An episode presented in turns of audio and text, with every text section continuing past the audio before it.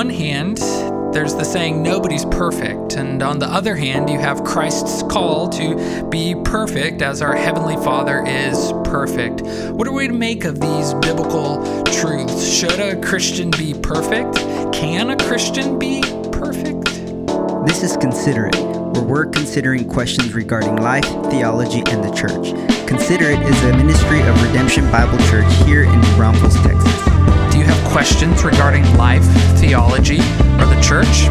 If so, text the word redemption and your question to 474747 and we'll consider your questions. To learn more about our church and everything we're doing here, visit redemption.bible. I'm Aaron Orozco. And I'm Blair Cushman. Let's consider it. Hey guys, thanks for joining us today on Consider It. Let's start with the question that was submitted. It's a short one today. It just says, "What does Matthew 5:48 mean?" and right. if you don't know it off the top of your head, it's okay. We have a Bible right here. It says, "You therefore must be perfect as your heavenly Father is perfect." And if you have your fancy Bibles with your red letters, um, you will know that this is this is coming straight from the words from the mouth of of Jesus. That's right. And so he's saying, "You therefore must be perfect as your heavenly Father is perfect." That's right. So really, We have it. yeah, Right interesting. Um, I was going to say uh, we should have tested people to see if they had it memorized. right. Yeah, just say, what does this verse mean? And be like, all right, first one to text us who has this verse memorized.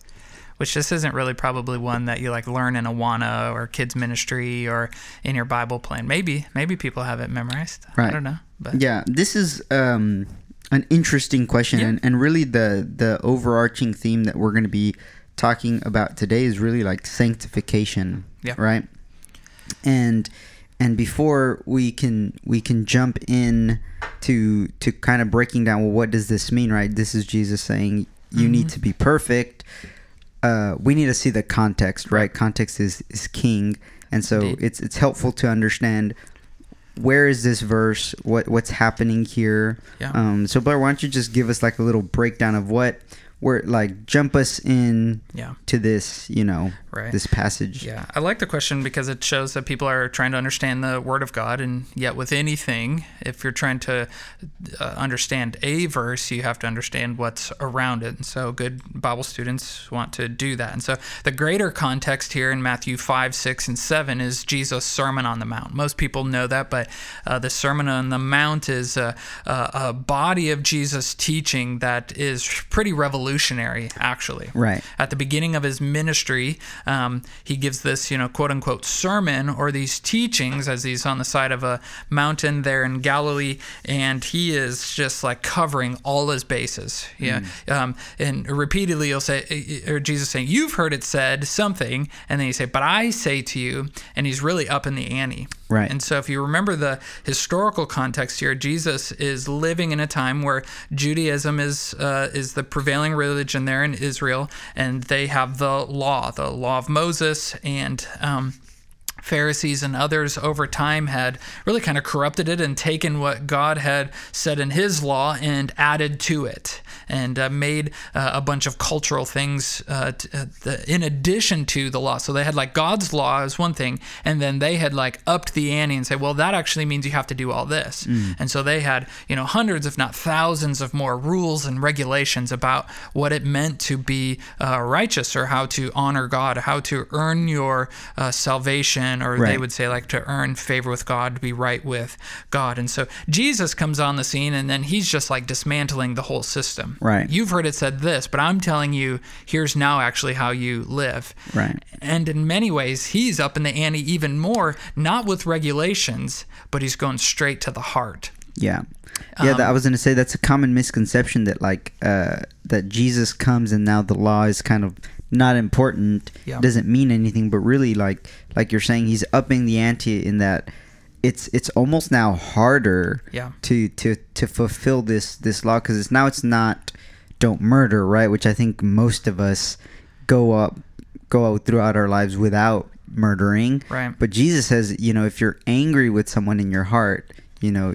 you've you've committed murder Right, you're guilty of the same sin, and so he goes after the heart, and so he takes instead of this checklist of like, okay, I've done this, this, and this. He's like, actually, let's take away all of the checklists and let's go to the heart. Right. What's driving you? Where's Hmm. your affections? What what is it? What you know? What are you really thinking and feeling on the inside? And that's where he's he's going there, and that's a lot harder right you know because now the murderous thoughts the hatred that we feel towards somebody jesus is saying well that's actually the same you're guilty of the same sin that would lead somebody to actually go and take somebody's life like if you Right. hate them that much they would go and murder them and he's saying well if you just like it begins in the heart right and, uh, and so that's really what he's doing here in the entirety of the Sermon on the Mount, Sure. where, where this verse lies in.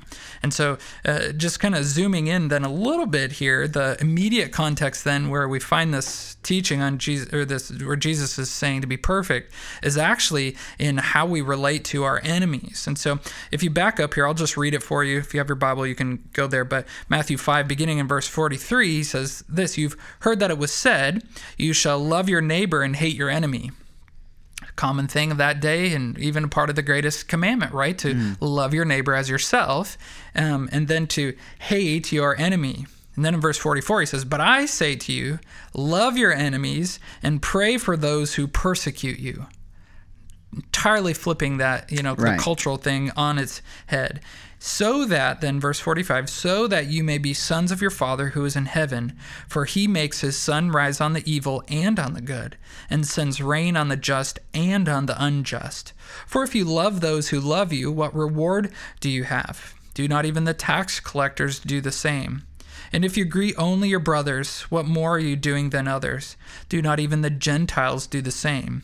You therefore must be perfect as your heavenly Father is perfect. Hmm. And so that's on the heels here of what he's saying. It's like, well, I'm telling you, no, not to hate your enemies, but actually to love them, yeah to pray for them. And this makes you like God. right And so he refers to God's what's commonly known as his common grace, of how God sends it to rain on the earth, and both the uh, the righteous and the unrighteous benefit from that.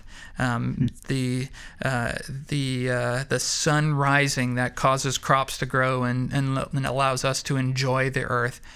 God does that for all men and women, re- regardless of their relationship with Him. This is God's common grace to people, something that we, uh, uh, uh, you know, em- believe and embrace, obviously.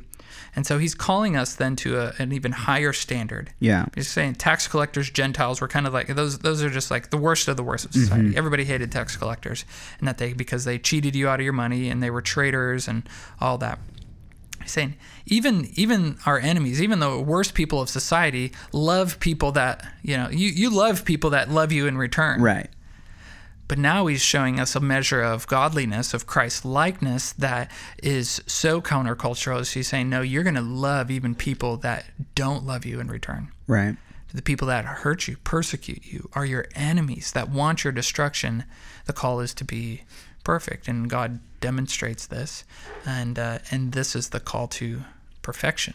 right and and i mean even even besides this this you know specific instance in this verse calling us to be perfect like like our father is perfect every time we're instructed you know to be like christ to be holy to be righteous it's perfection. Yeah, right? Because that's who god is. That's that's what righteousness is right? When Yeah. you think of like the the white shirt and the stain it's either white with no blemishes or it has a stain. Now it's Yeah. not No, you it's know. imperfect, it's yeah. imperfect right? And so this idea of of of the the old testament i mean the bible just telling us as christians to be perfect to be like god to be christ-like uh is not it's not just here we we get that a lot right Right. which brings up the question well then can we not sin right can Yeah. can can we get to a point in our christian walk where we stop sinning and and then maybe if we can't then is this some like cruel game that we're in you Right, know where it's like you got to be this and you never can right, right. Is uh, yeah, yeah. Is is Jesus? You know, got just like, is he setting this unattainable standard? right Um, the ultimate answer is yes. Yeah, I think we we can't reach perfection on this side of Earth. Um, that's something that we long for in glory. And there are there are you know segments of Christianity that do believe in uh, what is known as perfectionism or entire sanctification, or there are those that would claim that they have stopped sinning, that they are entirely sinless, and uh, I, don't, I don't think the scripture allows for that. You know, if you think of like in First John, and he's you know he who says he's without sin, you know, is uh, is a liar. you know, and even the claim to that is Sinful, is, is yeah. sinful um, because we know that we've been corrupted. Uh, we know that sin remains, that it will forever be a battle. Now, as, as believers, we're growing in that. And so, as we mature in our faith, you know, as we've talked on other podcasts, our propensities to sin should be decreasing incrementally as we go throughout life. Um, but never to the point where we've just settled or where we can, you know, uh, say to ourselves, man, I've, I am entirely without sin Right. um, that I, I just don't know. That's the hope of glory, where we will be freed from sin's presence. At the moment we were saved, in our justification, we were saved from the penalty of sin. Christ bore that on the cross. And we've also been saved and freed from the power of sin, where it is no longer our master, where we can now choose to live righteously through the power of the Holy Spirit because of the grace shown us in Jesus Christ. Um, but we will never be freed from the presence of sin until we reach glory. Right. And, And so that's the that's what we're hoping for. And so what really then? Well, what is Jesus getting at here? Right, because you know we think of you know the idea of just like the perseverance of the saints, right? It's like Yeah. we're persevering to the end, knowing the the race and the prize is won. Yeah. we're still running, Yeah. right? And and that that that metaphor comes with you know as you're running, you're gonna deal with with it all until Yeah. we we get to reap the reward that Christ has won, right? Yeah. Uh, so there. It- is confusing, right? This question is brought up, like, what? Then what is what is he saying? Right, because he because he's saying be perfect and we know that that is the goal and and actually we'll get there we're going to be there one day in glory Yeah. there's no more sin Yeah. and yet we're constantly told you know to persevere and to to run the race with endurance and and knowing that we constantly need to be fighting our sin Yeah. so it seems like these are contradictory, but I think the way uh, the answer lies in in un, kind of what we started with. You know, we're we're talking about Sermon on the Mount, right? Yeah. And how Sermon on the Mount is really contrasting, maybe not even contrasting, but the the background there is is the law. Yeah. So I think we need to go. We need to to understand this idea of what it means. This call to be perfect, as as our Father is perfect, is what is the law and why Yeah. why is the law Yeah, right? right. What was the purpose of the law? Right. Why did God give that to Moses and the Israelites Right. way back when? Right. Well, we know that it's like was given to them civilly, to, you know, to govern them as a new nation. Um, but spiritually speaking, it was given like here's where the rules like follow these things in order to please God. Hmm. And so the 600 plus laws that or commands that were given there were that kind of body of life to live a perfect life, a holy life, a righteous life. And why would we do that? Well, because we want to be in relationship with God Right. because God Himself is perfect, and as such, He can't commune with, He can't be in relationship with anyone who is imperfect. Standard of holiness doesn't uh, doesn't allow it. Right. You know, He can't have anything impure in His sight. The you know the pure blazing glory of His uh, presence would burn it all away Right. Can't be in his presence. And so here was the law, and nobody could do it. they had all these sacrifices and and, and, and repeatedly breaking them. It was just too much. And Right. Even the same way in Sermon on the Mount, this is like a really something that we strive for, something that we do because we want to be in relationship with God, because He said it as uh, here's the standard of living a godly, um, Christ honoring life uh, and yet in the same time we realize we can't do it, and that which was the purpose of the law Right. to show us the standard of holiness, but also to point out our inability to do it, which then casts us at the feet of God humbly, asking for His mercy in order to in, in order to be in His presence. Right. This this this what we're getting at here and even and this idea of of being perfect and the call to be perfect like like we're saying is is really a beautiful like allusion to the gospel. It's pointing to the gospel, and it's Yeah. and it's a beautiful thing. And I think in in every Christian's uh, walk, and even even some people, this is their conversion maybe of because they've grown up in the church their whole life and heard these things, and really that flip, that understanding when when the Holy Spirit like helps you understand that this this standard of perfection like that the law sets right to be holy and this you know as we're hearing jesus to be holy is so overwhelming right Yeah. because we're so unable to do that Yeah. that the beauty of the gospel is that it's like you need to do that and you can't do that and actually it's been done already for you Right. Right and that that right there is is weird and confusing and beautiful that's Right. the gospel It is. right it's Yeah. you need to be perfect to be with god and god knows that and yet he knows you can't be perfect and so that's why he sent his son he sent Right. someone who would be perfect who could be perfect Right. right and and that's the Right. beautiful thing about the gospel and i think for for all christians and for people uh, in like maybe religion when you understand that it changes how you see the the world it changes how you even see scripture right because Yeah. now that when i hear that you know be perfect as your father is perfect you know rather than being you know beat up over my sin rather Yeah. than being uh defeated knowing that i could never be perfect Yeah.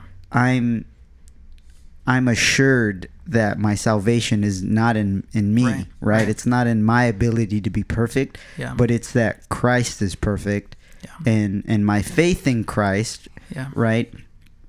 That's where, you know, we were talking about sanctification, but that's when my faith in Christ that's where I'm justified. That's where Christ's perfection is now covered like Right. covers me. Right. It's credited to us. Yeah. Yeah.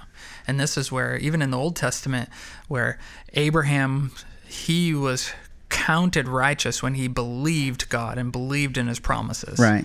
And it's the same. We're saved by faith in Christ because of his perfect obedience. Right. His perfect obedience to the Father in carrying out all these things, all the standard that he was laying out there in the Sermon on the Mount. He did that perfectly. Right. He he followed it to a T in every relationship, every thought, every conversation, every interaction with with a person.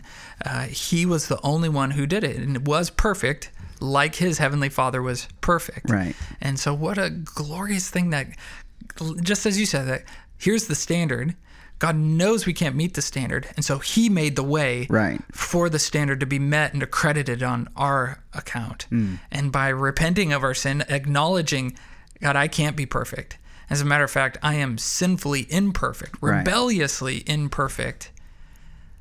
My only hope is in Jesus Christ, the one who lived the perfect, sinless life. And as such, with, with that type of faith, then God counts Christ's perfection, Christ's righteousness on our behalf so that we can be in his presence. Right. And so he covers us, you know, metaphorically speaking, with the righteousness of Christ. We are robed in Christ's righteousness or his perfection.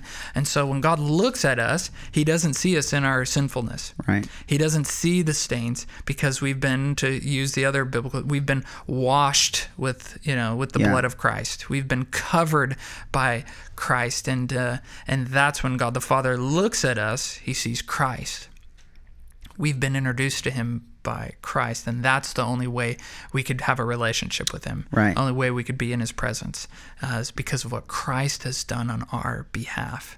Um, and that's that's awesome. Right. that's that's beautiful, like you said. That's glorious. Yeah, it's it's the heart of of what being a Christian is, right? Is Yeah. it's this standard, this unattainable standard Yeah. of, of being of being like God, and yet He makes a way. So uh, you know, you can think of being saved as like we are saved by works, actually, but it's not our, our works. works, yeah. It's it's not what we did because we could never do it. Right. It's Christ's perfect works Yeah, man. his perfect life and all we have to do is like you said is is acknowledge it repent of our sin and put our faith in him Yeah. and and that righteousness is is imputed onto us right like like you were saying in, in the in the in the courtroom of our sin Yeah. rather than god judging us uh, and and giving us his wrath for our sin, Yeah. he sees you know the intercessor, the one who stands in between, Yeah. which is Jesus, and he sees that righteousness and he counts that on us, and and and we get life and forever. we get life, right? And so when we come back to the question here, the verse, this isn't a verse really that should discourage us, Mm. cause us to be downcast, to you know, just cause us to like give up. Well, what's the whole point Right. of all this? It actually is a source of great encouragement. Yeah. Especially as we find ourselves in sin, as we find ourselves convicted, as we find ourselves, you know, struggling through something. Right. Um, this is a this gives us great courage to press on you know or as we are talking uh, with some guys recently have fallen forward and uh, you know that we we're, we're continually coming to christ and and we know that we're covered by christ. No this doesn't just give us a, a license to sin and Right. be like well you know christ already did it for me so what does it matter? No no no no no. When we realize what christ did the cost the great cost of his life that motivates us then to keep pressing on and to keep honoring him and to you know doing the best that we can to live a god honoring life and not the other way around and so Right. the call to perfection isn't a discouragement it's actually a great motivation i would say to uh, to keep pressing on to living a life that christ did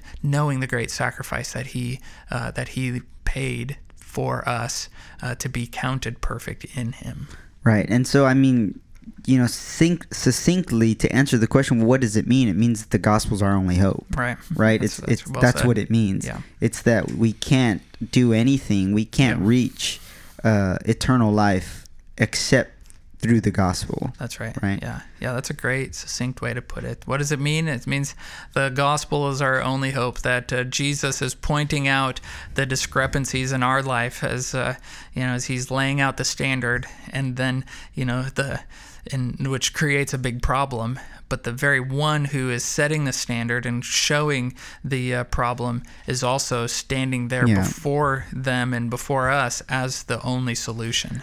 And so he's he's just pointing out, he's just getting straight to the point of saying, Mm. "Hey, here's the expectation, y'all," Right. and saying like, "Yeah, I can't do that." And he's saying, "But I'm your solution." Right, and and it's so interesting. I think this is one of those you know my- mysteries of the gospel that is is really only discerned through the Spirit. That that you know the world sees that, hears that, be perfect as your Father is perfect, and and the natural thing is well, you know, what do you mean I can't be perfect? I Yeah. can never be perfect, and then never.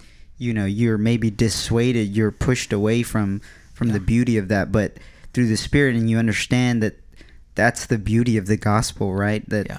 we can't be perfect. Right. That there's freedom in that, and not freedom to sin, but it's freedom that that He won Yeah. the the battle over sin. Um, his perfection now we can live in that, right? We can Yeah. live to to good deeds, to holiness, to godliness, um, because we're we're saved in Him, Yeah, right. right? Right.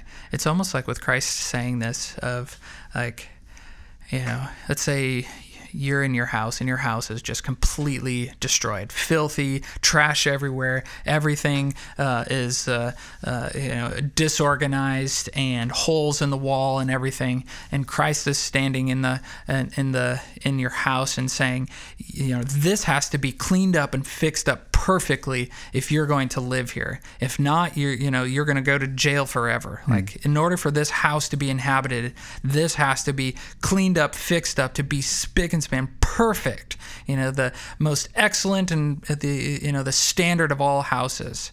Otherwise, you can't live here. And you would look at you and like, I can't do that. I Right. can't clean this up. I can I could live my whole life and I couldn't and I couldn't you know rebuild and redecorate and reorganize this house. I like it's just way beyond repair.